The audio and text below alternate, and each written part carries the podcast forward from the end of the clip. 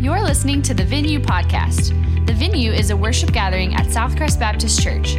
We hope that this podcast helps you find your greatest pleasure and purpose in Jesus. Amen. Church, I'll go ahead and grab a seat. How we doing? Good? Yeah, I turn in your Bible if you have it. I hope you do to John chapter 1, the book of John, the Gospel of John, chapter 1. Hey, we are like staring down Christmas. Are you ready? Mm, yeah, yeah. Got some yeses, got some. The kids say yes, the adults say I don't know, right? Like, still got some things to do. Man, it's coming quickly. I hope you're excited. I know I am. Uh, don't forget Christmas Eve services here on uh, Friday night at 3, 4.30, and 6. We'd love to have you guys here. John chapter 1. John chapter 1. You know, it's, it's fun, it's interesting to think about that, that first Christmas night. And, and what an amazing night that would have been, right? I think even um, one of the best things about this time of year is at night and all the Christmas lights, there's just something peaceful about it. We think about that first night, while we know, like, I don't want to make light of, of childbirth and the difficulty that is, all the women will kill me after the service, so I'm not doing that. But when you think about that night, it had to be an, an amazing night in the sense of uh, the star. When you think about the fact that God was coming into the world, and, and there's something, there's something peaceful Again, not about childbirth, but there's something peaceful about a baby wrapped in swaddling clothes, right?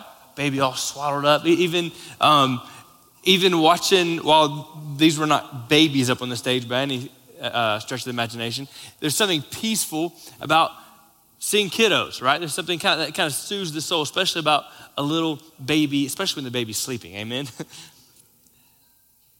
So we think about what an amazing, joyful, incredible night that was, and, and how our minds, we think about Silent Night or Joyful, Joyful, we kind, we kind of go there into soul soothing. For, for someone in particular, that first Christmas night was a nightmare come true. Like a, a terrifying nightmare. And that someone is that old foe of ours, Satan, the devil. That first Christmas was a nightmare for him. That's, that's, that's not in the Bible. Great point. Uh, I think that's evidenced by, in the, in the gospel accounts, that Herod, when he found out about this king being born, this king of the Jews would be king of all, what did Herod do? Do you remember? He killed all the, the baby boys, two years old and younger, in the surrounding area around Bethlehem.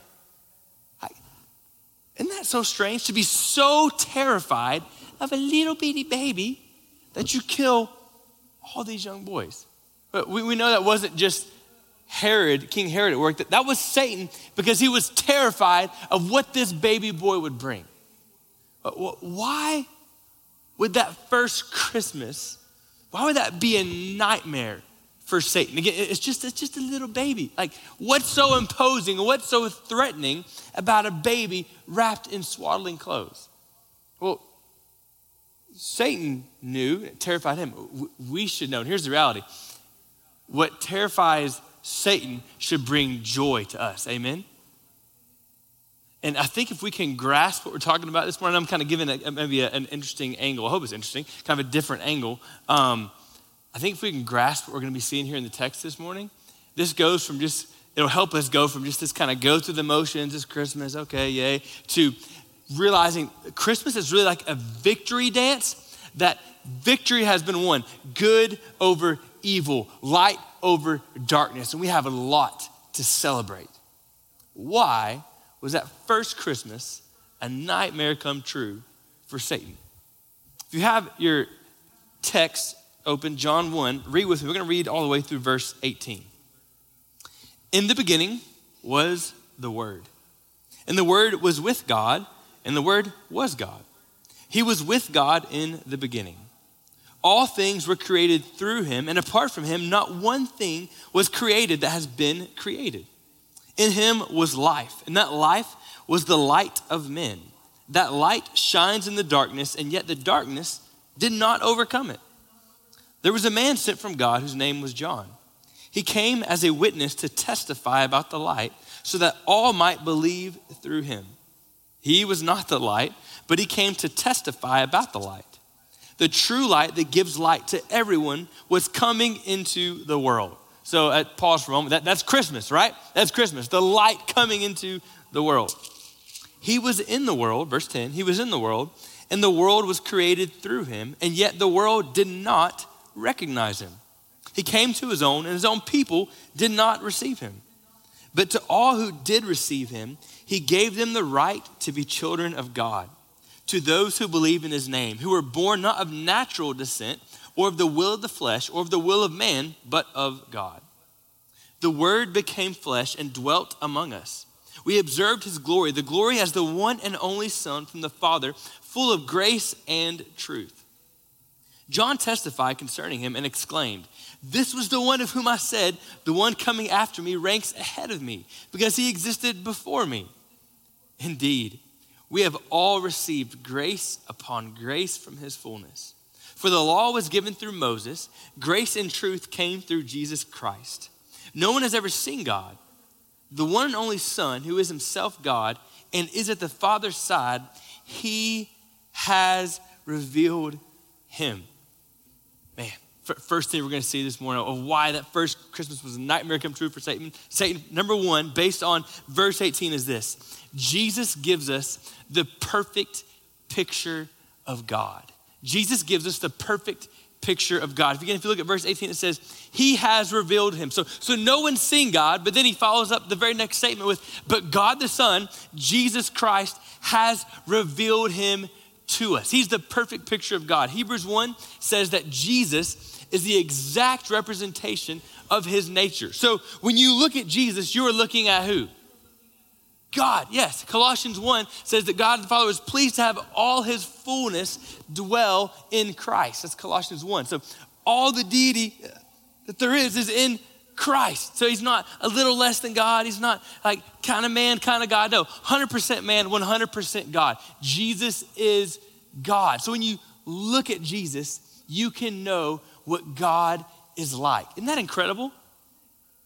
Perfect picture of God. Why? Why would that terrify Satan? Why would that be a, a nightmare come true for Satan? It's because Satan thrives in confusion. Whenever you're going through your life and you're like, man, I'm just confused right now. I just like, I can't think straight. Like, that's not from God. He thrives in confusion and disorienting you and, and kind of clouding your view of what God is like. And see, when you have this kind of cloudy view of God and you're really not sure, you're kind of doubting who God is, that causes you, if anything, to, to look and find hope or value in yourself. You, you, it causes you to take your eyes off of God and to fix them on the things of this world or, or on yourself.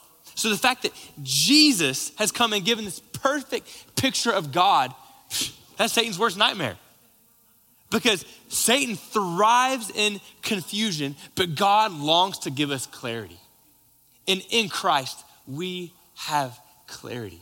We don't have to wonder how does, how does God relate towards sinners? How does God treat people who struggle? How does God does God even care for those who are in need? When you look at Jesus, you, you have no doubt that God cares for the needy, for the broken, sinful people of this world, which, by the way, is every single one of us. Amen? Jesus brings us clarity. And that terrifies Satan. He's a perfect picture of God. When I say perfect picture, I, I think I was thinking this morning, but it was too late to change the slide. Um, that, that's kind of the only struggle with, with, perfect picture, while it's a true statement, is Jesus is more than a picture. He, he is God, right? But it, it still works in the sense that a perfect picture of something is not just a picture, because picture never does it justice, right? If you go on a vacation in the summer, if you're someone going to go skiing this winter, uh, and you come back and show someone a picture, it's it, it's just, it's wanting, right? It never does it justice. So, really, you can say a perfect picture is to actually go and experience it, right? I think about uh, tell, if you tell someone about the beach who's never been to the beach, you could, you could try to describe it, but to actually take them to the beach or bring the beach to them and for them to dig their toes in the sand,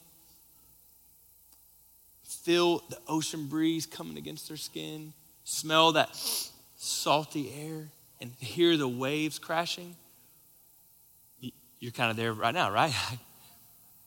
I think it's supposed to feel like the beach on Saturday, which is a shame, but it's like 80 degrees on Christmas Day. We'll let that go, sorry. but to actually experience it makes it go from this kind of uh, abstract, I don't know, to man, I, I don't just see, I, I can feel it. It's a perfect picture because I'm here. See, that's what Jesus has done for us. Rather than just sending us some messages, he, he came to us, says, here's what God is like. Here's what he's like. So we no longer just like, I have this kind of uh, blinded, dim view. No, no, we, we see who God is in Christ. Isn't that amazing? Perfect picture. Well, well Brandon, yeah, but like Jesus isn't in the room with us. I can't see him. Well, yeah, that's that's why we have the word. Amen. In the word, we see Jesus, and the beginning was the word, and the word was with God, and the word was God. Like when you read the gospel accounts, when you read the scriptures, you see Jesus. It's a perfect picture of God. But is God knew we needed more than that. He knew we needed more than, than just a picture. He, he knew that we needed saving. Look at verse 10. It says, He was in the world, and the world was created through him, and yet the world did not recognize him. He came to his own, and his own people did not receive him. But to all who did receive him, he gave them the right to be children of God. To those who believe in his name, who are born not of natural descent, or of the will of the flesh, or of the will of man, but of God. Here's the second thing we've got to see today Jesus gives us the right to be children of God. That's from verse 12. He gives us the right to be children of God. Isn't that amazing that Jesus brings us into the family of God? So I, I love the clarity of verse 12 because, again, God is God of clarity, not confusion. I love the clarity here. It tells us that apart from Christ, we have no right to be a child of God. Jesus gives us the right to be children of God. So, apart from Christ, I am an enemy of God. I am hopeless, destitute, driven away. I, I can't be near the presence of God. I, I, I'm an enemy of God. That's who I am apart from Christ. But then it says, verse 12, but to all who did receive him, he gave them the right to be children of God. So, how can I have the right to be a child of God? By receiving Christ, by placing my faith and trust in the finished work of Christ. That he lived the perfect life that I should have lived but can't, that he died the death that I deserve, and three days later, he rose again. When I receive Christ by faith, he gives me, he imputes to me, that means he, he puts on me the right to be his child. Thank God for Jesus. Apart from him, I, I have no hope of being a child of God. Uh, I, I'm hopeless. Why does Satan hate that? Why would he hate that Jesus gives us the right to be a child of God? Because Satan knows that he's on the way to hell eventually, like he'll burn there forever, and he wants to take as many people as he can with him. So he hates Jesus, he hated that first Christmas. He hates the celebration of Christmas because he knows that Jesus came to give us the right to be children of God. The, the picture is if, when you think about the word right, he gives us the right. It's kind of a legal term. If you were in a courtroom, imagine that you're, you're on trial, and Satan, the scripture says that Satan is the accuser of the brethren. So imagine that Satan is accusing you of all the things you've done wrong. And here's what John 1 12 teaches that Jesus gives us the right to be children of God is that as Satan is accusing you, Jesus steps into the scene. If you have received him by faith, he steps into the scene and says, uh, Satan, sit down, shut your mouth. I paid the price for this child of mine to be my child. Yeah, they're, they're a, a, dirty, broken sinner, but I paid the full price for their sin. It is finished. So, Satan, there's nothing to accuse. You can only accuse me, and you're certainly not going to accuse me of anything. So, Satan, sit down and shut your mouth. Their security as a child of mine is as sure as I am alive. They have every right to be my child. You, you, as a child of God, don't walk in shame, don't walk in condemnation. You walk as a born again child of God. That bugs the mess out of Satan, but should bring joy to our heart. Amen? Children of God. And, you know what else bugs Satan? It's not just that Jesus gives us the right to be children of God. It's also how, how Jesus cheat, excuse me, treats us, not cheats us, treats us as children of God that drives Satan crazy. Okay, keep on reading. Uh, verse 14, it says, The word became flesh and dwelt among us. We observed his glory, the glory as the one and only Son from the Father, full of grace and truth. John testified concerning him and exclaimed, This was the one of whom I said, The one coming after me ranks ahead of me, because he existed before me. Indeed, we have all received grace upon grace from his fullness. For the law was given through Moses, grace and truth came through Jesus.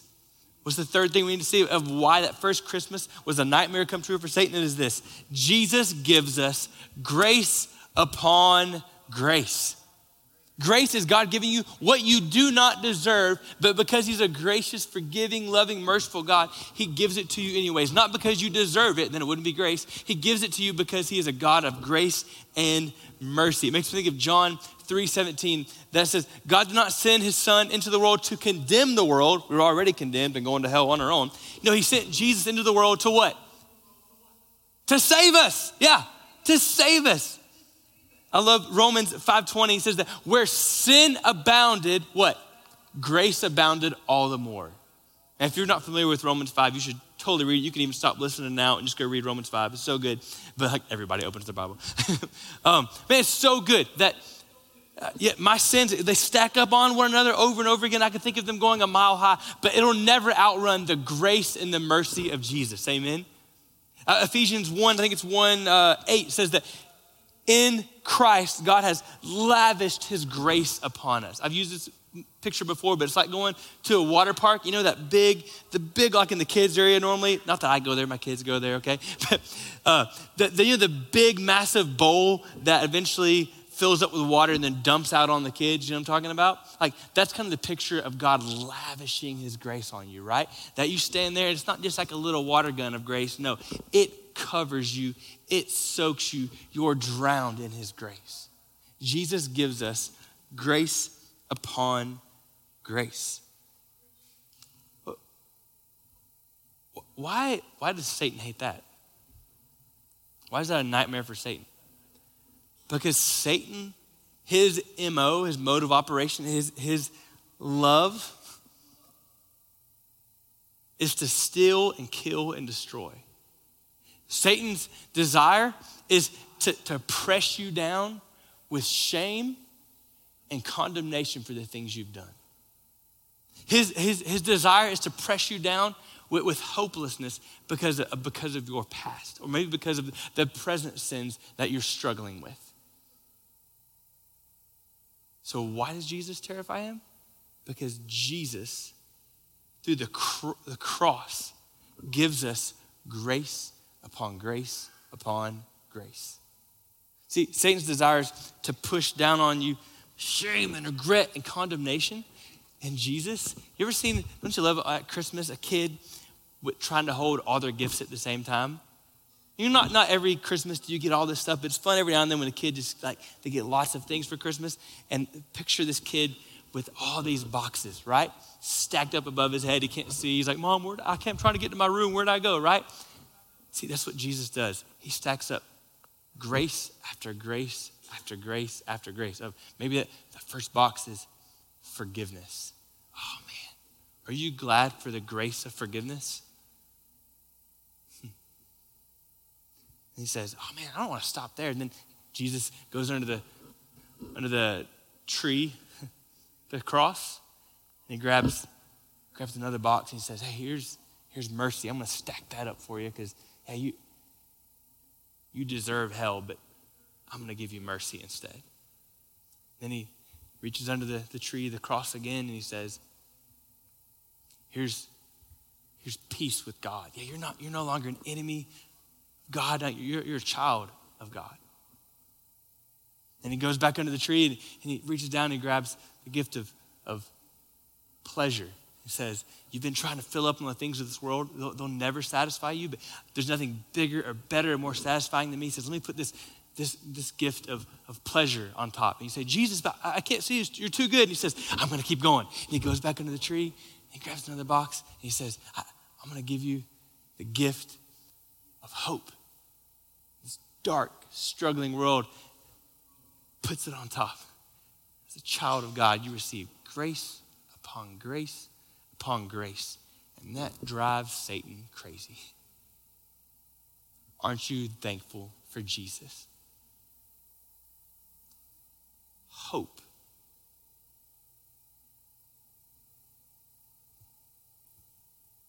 Gift of hope. Look back at, at verse 4.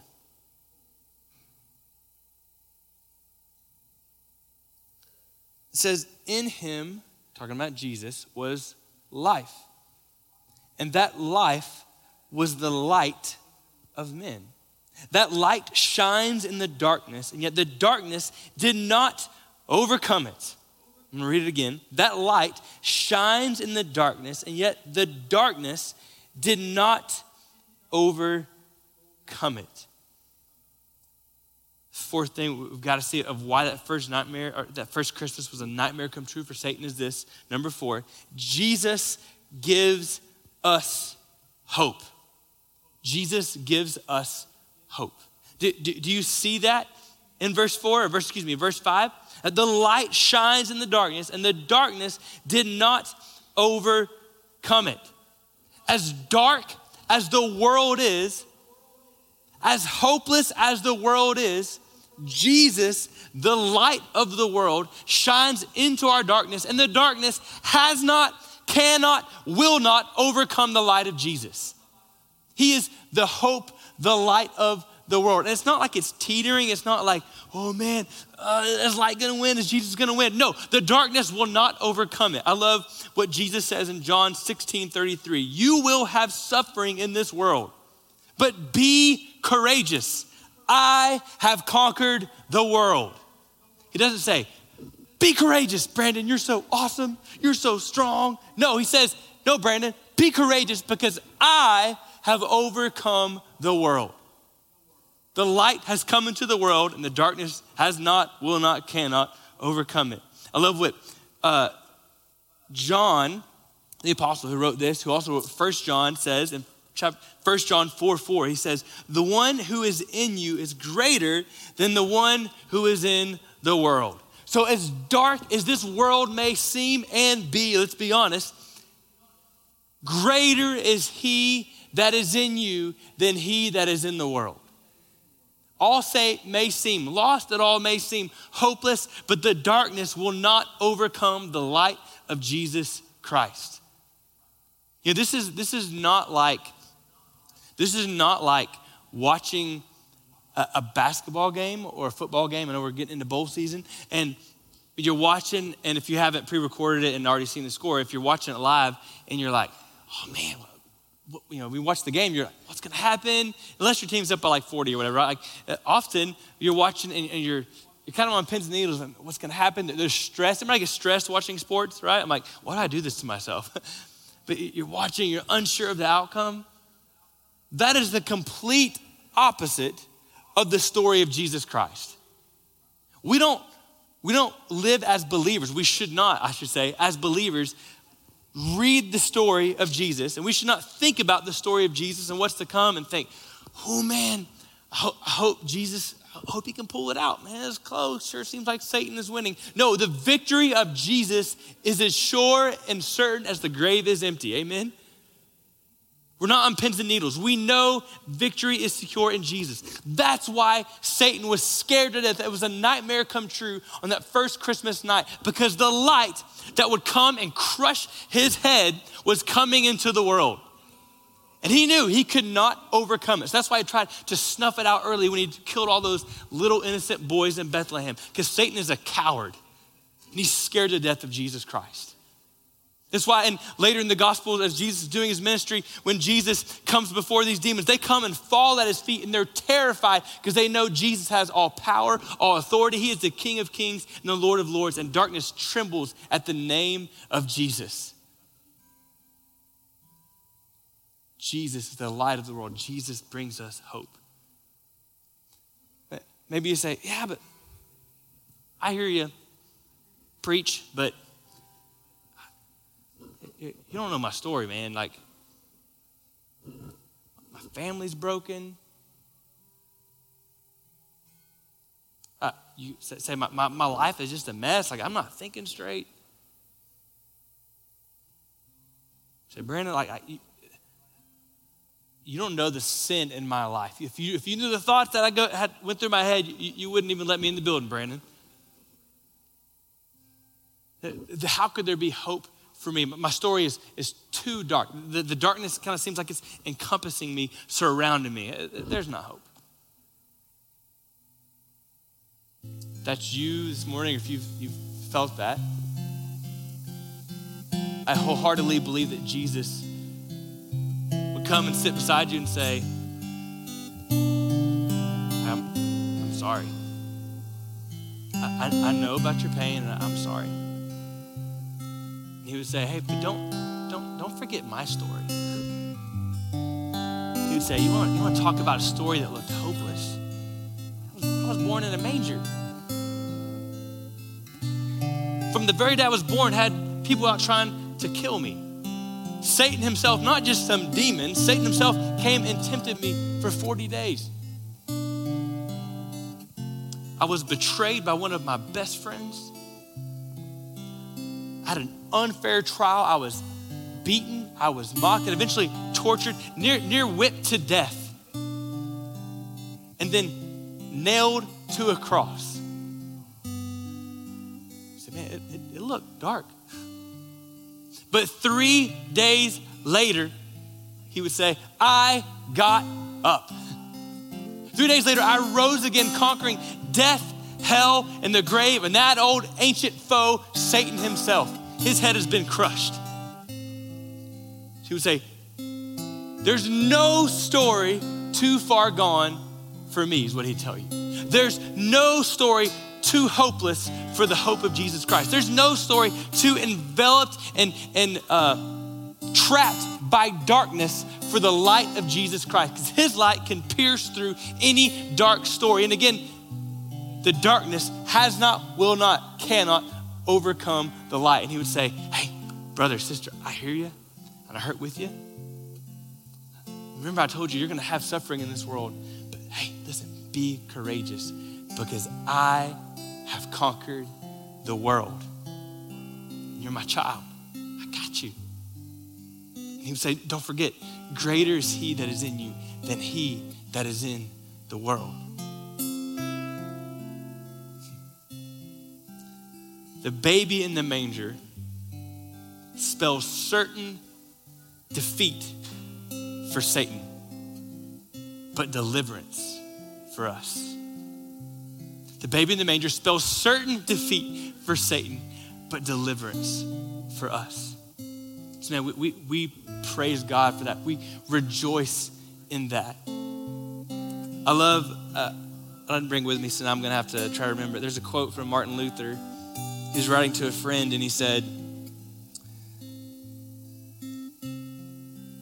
basically, he was writing to his friend who was struggling with kind of just some, uh, I would call it demonic oppression of condemnation and shame and just feeling like couldn't get the enemy away from him. And he said, and Luther told his friend, he said, if he will not leave through scripture, so quoting scripture, if the enemy won't get away from, as you quote scripture, he said, then remind him of his certain defeat because the enemy is a prideful creature and he cannot bear scorn.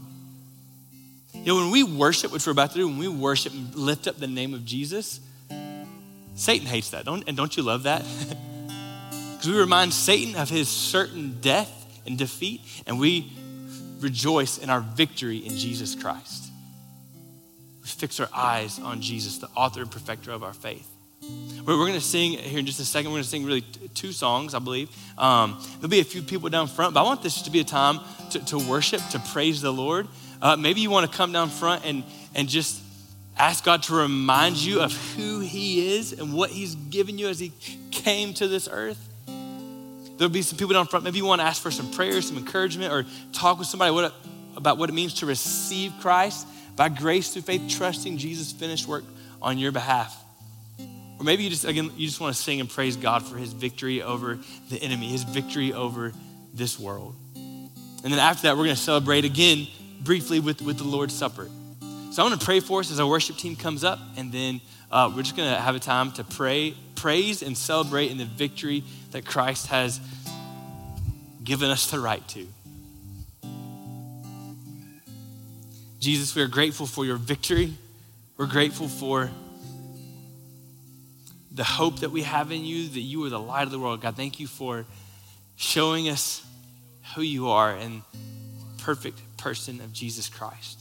Thank you for giving us the right to be your children, for giving us grace upon grace, even though we don't deserve it.